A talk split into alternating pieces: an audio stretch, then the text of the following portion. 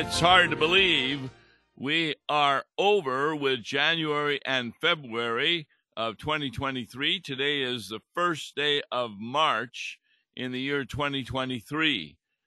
We get closer and closer to Christmas. Got to start planning once more. At any rate, it is a Wednesday, and we're going to be taking a look at the book of Proverbs again. We're doing that on Wednesdays as a Bible study. It's going to be chapter 18, and we're going to begin with verse 17. Now, this is a interesting set of passages for me because I've had years and years in the ministry. I'm ordained. I went to the seminary. I've taken many courses.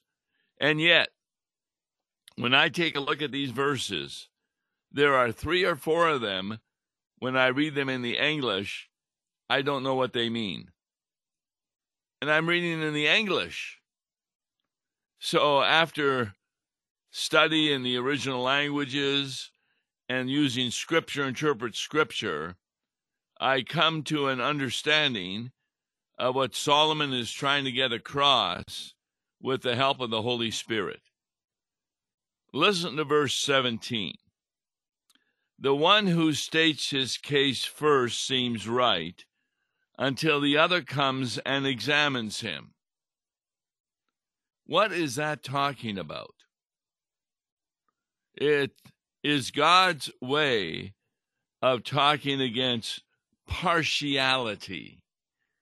For example, I enjoy watching YouTube items and you can go to YouTube and you type in the subject matter like farming or chess or murder mysteries. One of my favorite one is trials with a court si- situation where you have a prosecuting attorney and a defendant. Well, I, I just saw one recently and it was really about the jury contemplating what they had been told during the trial. It was a woman who had shot her husband because he was cheating on her, but she was being tried for first murder, but there could have been a second degree of murder or even manslaughter because during the trial, she gave testimony of how he was misusing her again and again and cheating on her with other women. So it was very interesting. When they started showing the jury talking, I think there were 12 people on the jury, nine of them were for manslaughter, and only Two of them were for first degree murder. Now, they were placed in a situation where they were unable to go home. And so they must have been talking just a whole number of days. At the end, they all agreed that it was first degree murder, that she had planned it that even though some had thought that she had been misused, it wasn't sufficient evidence to take her off the first degree murder. Now, that's what this verse is talking about. The one who states his case first seems right. And the prosecuting attorney was stating her case. And when you listen to her, it sure seemed like the lady was guilty. But then the defense attorney started bringing on witnesses uh, to show her situation, and you get your mind changed. It was really quite interesting how the whole jury came to the same conclusion of first degree murder. It was a very good movie uh, to watch. I, I don't think it was true about a, a real situation, but that's what happens in a lot of situations. People on the jury change their mind as they listen to other people on the jury. I think the thing that finally convinced them is this lady who had committed the crime. Uh, she was a talk show host on a television station. And one of the jurors remembered that two years ago she had spoken to a counselor who indicated why some women should not be accused of killing their husband because of the situation that they were in. And the rest of the jurors realized that she probably had listened to this woman, read her books, and then planned to kill her husband according to what the counselor said would be a way in which she would be declared innocent or not guilty, etc. So that happens when you hear something from someone. Uh, you hear and it seems right what they're saying, but then don't make that judgment until you hear the other side first. Now, you may not change your mind, but the other person will come and also examine the situation. So, what God is speaking about here, He is for partiality when you're making a decision. And that can happen in the church. Somebody may have an idea. Uh, for example, some of the churches I attend, it's difficult for someone who is handicapped to get into the church. There's no way to get into the basement and other things. So they try and decide what should we do? Well, some people say, let's just build an elevator. Others say, no, let's put a hole on the outside wall with a sidewalk going down to that lower level. That's what I had at my church for 28 years. It was such a good way to get into the church, the top or the bottom, namely those floors, that our church was asked to take care of elections because people who were handicapped could easily get into our church.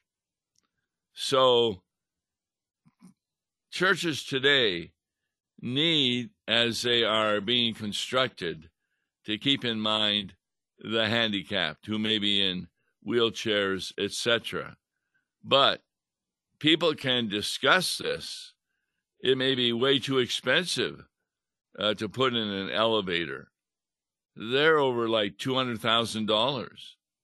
It may be not possible to cut a hole in the wall outside and the sidewalk leading down.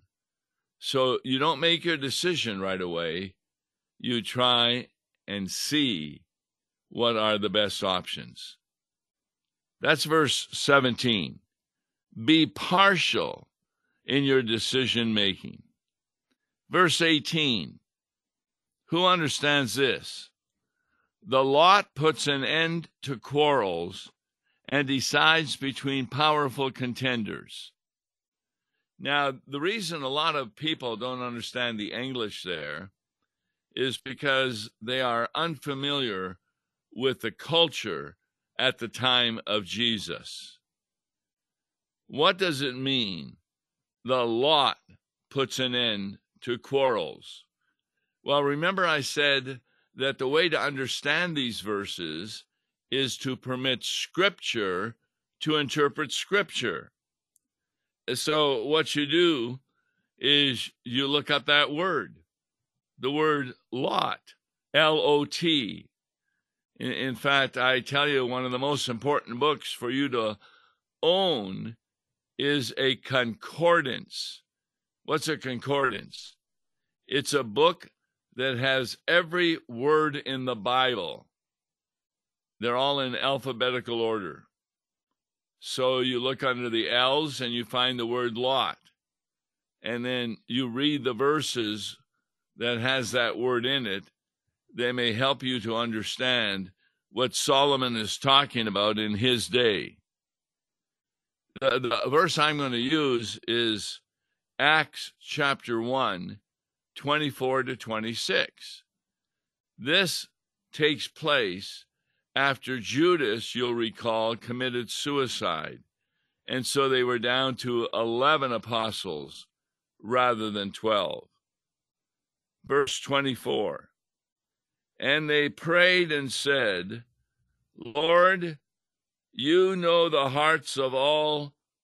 Show which one of these two you have chosen. And there were two men that they had uh, that had been with Jesus since the beginning of his ministry. Uh, there were a lot of people that were hanging around that were not the apostles, but they were the disciples. In fact, in this chapter, it says there were about 120 disciples, and that's when the day of Pentecost took place. At any rate, they said, Lord, you know the hearts of all those. Who should take the place in this ministry and apostleship from which Judas turned aside to go to his own place? You know, I, I can't understand how some people think that Judas is going to be in heaven. Not only did Jesus say it would have been better had he never been born, but you have this verse that he had gone to his own place, which of course is with the devil. So he is not saved. What continues? Verse 26 And they cast lots for them, and the lot fell on Matthias, and he was numbered with the 11 apostles.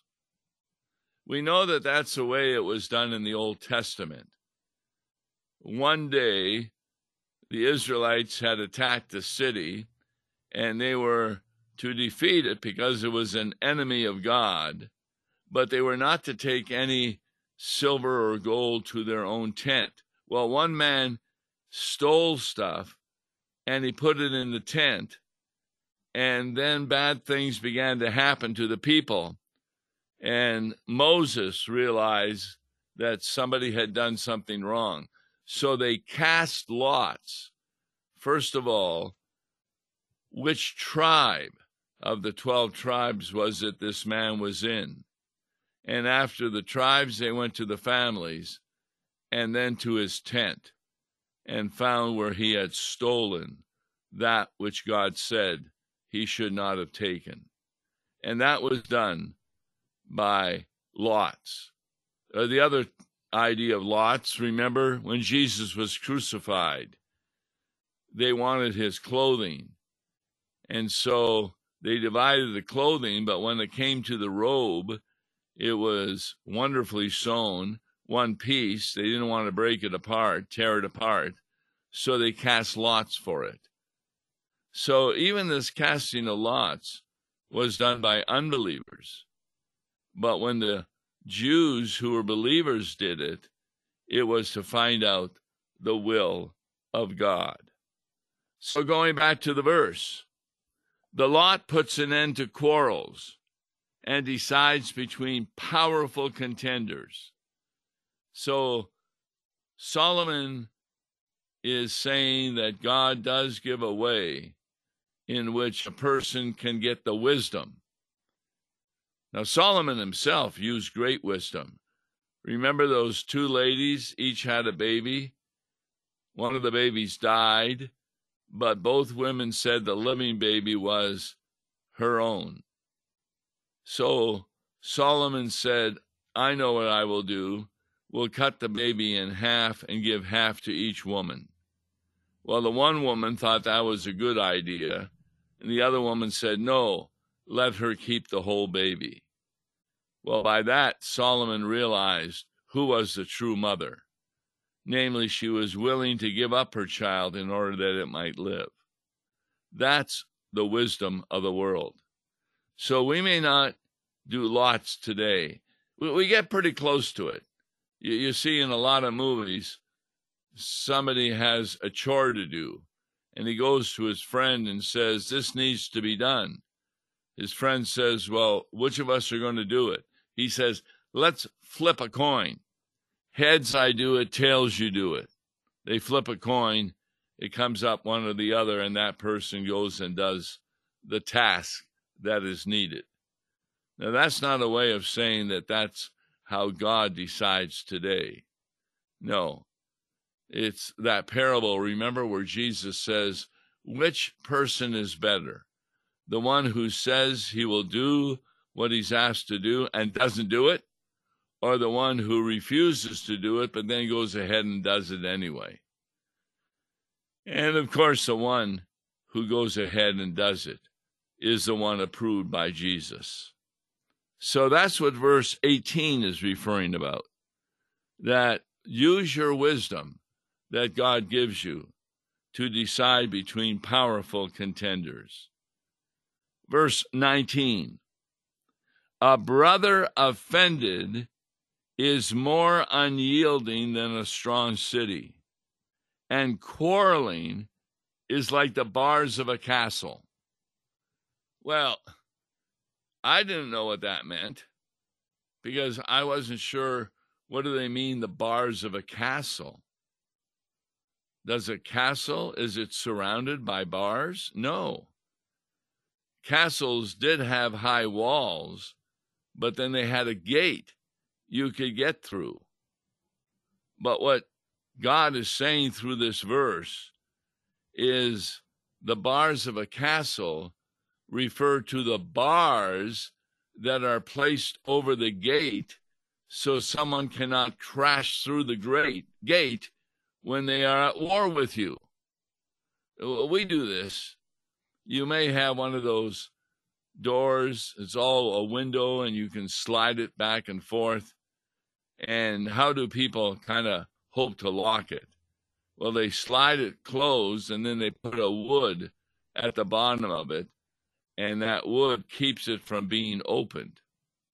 Now, what they don't realize is that it's a sliding window, and all a person has to do is crack open the window, break it open, remove the wood, and in they can slide. Well, that's similar in Solomon's day. There were bars over the gates. And what this verse is saying is a brother who is offended can be more unyielding than a strong city. What God is saying here is that even brothers in the church, Christians, if you offend one of them and you're trying to make a decision, that offended person be- can become more unyielding than a strong city and the quarreling that goes on, namely the disputes that are going on, is like the bars of a castle that are over a gate to keep a person from. All right, verse 20 in Proverbs 18. From the fruit of a man's mouth his stomach is satisfied. He is satisfied by the yield of his lips. See, there's another verse. That, that's really hard to understand. But when you do an examination of it, the fruit of a man's mouth is what he speaks about. Both this verse and the next verse is the power of speech.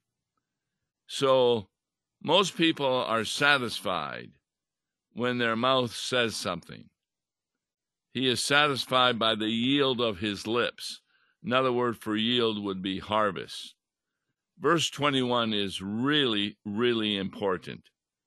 Death and life are in the power of the tongue, and those who love it will eat its fruits. What is that talking about? Death and life. Well, think about the name of this program Law and Gospel. When you use your mouth to speak the law as a way of being saved, you are actually preaching death to the people because nobody can be saved by obedience to the law. The life would be the gospel. Because the death says, boy, you are definitely not going to be saved. The gospel says, but God has done something in the person and work of Jesus Christ who saves you. So, how you speak to someone about Jesus, about the Bible, in the power of your tongue, you can speak death, telling them, well, you can get to heaven if you're good, or you can speak life. You're going to heaven because Jesus was so good. And those who love each of it will eat its fruits. You can turn on any other radio station that has Christian sermons on it, and you'll be hard pressed to hear about the death of Jesus, the free forgiveness of sins, and that the way of the law is no way of salvation. No, again and again, the law is preached. Go to a funeral, and what do they say about the person who died? Oh, look how wonderful he is. They're talking about his works as to why he is saved. No, he's saved by the works of Christ. So, in your tongue, by your tongue, you can speak death or you can speak life. Verse 22, I think, is an English verse that can be understood. He who finds a wife finds a good thing and obtains favor from the Lord. Now, we're talking here about a Christian wife, and that is a good thing. Near the end of Proverbs, there's a whole chapter on a good wife. And when it says you obtain favor from the Lord, the favor or the grace is the wife herself. In verse 23, one I, again I didn't understand. The power uses, I'm sorry, the poor use entreaties, but the rich answer roughly. What does that mean in the English? Well, it means that the poor speaks in pleas because they always think they're victims in contrast to the rich. And we're not talking here about the wealthy, we're talking about the rich in Christ. They answer confidently. So they're not speaking in pleas, but in proper wisdom. The final verse 24 A man of many companions may come to ruin, but there is a friend who sticks closer than a brother. Yes, we see this among young people. It appears that the more companions that they get involved with, uh, the more they're finding companions that lead them to ruin, that lead them to bad crimes but there is a friend who sticks closer than a brother. I believe that that goes back to verse 22. That's the spouse who sticks closer than a brother. Again, a set of proverbs, many of them you may not understand, but that's why we have law and gospel. We'll continue it tomorrow at 9:30. God bless you. Listen to Law and Gospel each weekday morning at 9:30 on KFUO. For a tax-deductible gift to Law and Gospel, please make your check out to Law and Gospel and mail to Law and Gospel PO Box 28910, St. Louis, Missouri 63132, or call toll-free 1-877-267-1962. Views and opinions expressed on Worldwide KFUO may not represent the official position of the management or ownership of KFUO, the Lutheran Church Missouri Synod. If you'd like to comment on programs or topics heard on Worldwide KFUO, write us at KFUO, 1333 South Kirkwood Road, St. Louis, Missouri 63122. You can also leave a question or comment on our comment line at 314 996 1542. We are the messenger of good news, worldwide KFUO.